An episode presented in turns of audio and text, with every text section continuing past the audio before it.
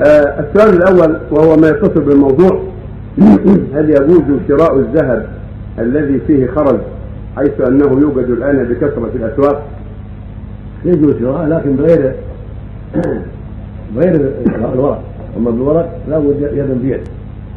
لا يجوز لا يجوز النسيئه يشتري الذهب اللي فيه الخرز من الفضه الورق يدا بيد أو الفضه الحقيقيه يدا بيد لا لا. أو بأموال أخرى يشتري السلعه الذهبية اللي فيها خرز فيها مات فيها لؤلؤ يشتريها بسكر بسيارة بملابس خام باشياء أخرى غير غير الذهب والفضة والأوراق المعروفة بدل الفضة والذهب. أما إذا كان بهذا لابد من يد وان كان بذهب فلا بد من التماثل. كان السلعة فيها ذهب لا بد ان يدخل الذهب ويتماثل مع الذهب يدا بيد.